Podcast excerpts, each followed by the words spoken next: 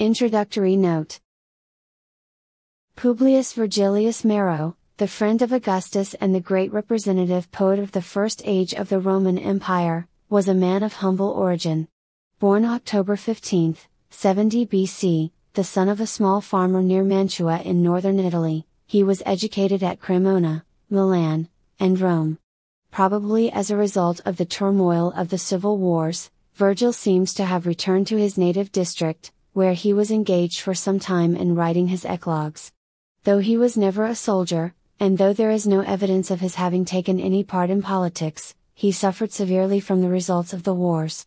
His father's farm lay within the territory which was confiscated by the triumvirs for the purpose of bestowing grants of land upon their soldiers, and Virgil succeeded in having it restored only through the personal intervention of Octavianus, the future emperor. But a change of governors deprived him of protection, and he was forced to desert his heritage in peril of death, escaping only by swimming the river Mincio. The rest of his life was spent farther south, in Rome, Naples, Sicily, and elsewhere. As he gained reputation, he became the possessor of a large fortune, bestowed upon him by the generosity of friends and patrons, the most distinguished of whom, apart from Augustus, was Maecenas, the center of the literary society of the day. The Eclogues had been finished in 37 BC, and in 30 BC he published his great poem on farming, the Georgics. It is characteristic of his laborious method of composition that this work of little more than 2,000 lines occupied him for seven years.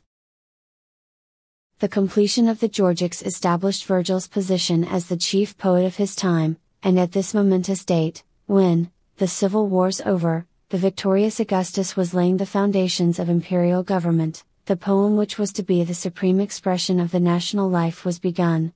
At the end of eleven years Virgil had written the whole of the Aeneid, and planned to devote three more to its final revision. But this revision was never accomplished, for returning from Athens with Augustus in 19 BC, he was seized with illness and died on September 21. He was buried at Naples, where his tomb was long a place of religious pilgrimage. The modern appreciation of the Iliad and the Odyssey has tended to carry with it a depreciation of the Aeneid, the spirit of which appeals less forcibly to the taste of our time. But it is foolish to lose sight of the splendor of a poet who, for nearly 2,000 years, has been one of the most powerful factors in European culture.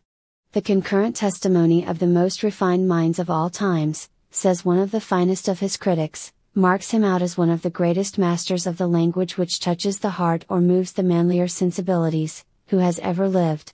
A mature and mellow truth of sentiment, a conformity to the deeper experiences of life in every age, a fine humanity as well as a generous elevation of feeling, and some magical charm of music in his words, have enabled them to serve many minds in many ages as the symbol of some swelling thought or overmastering emotion, the force and meaning of which they could scarcely define to themselves.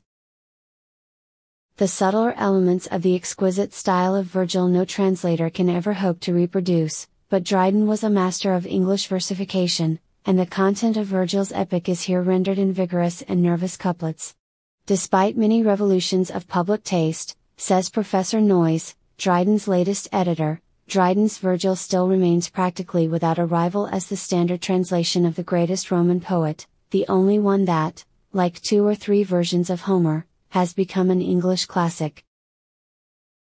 Dryden's dedication is an excellent example of his prose style, and gives an interesting view of the method and standpoint of the greatest of English 17th century critics.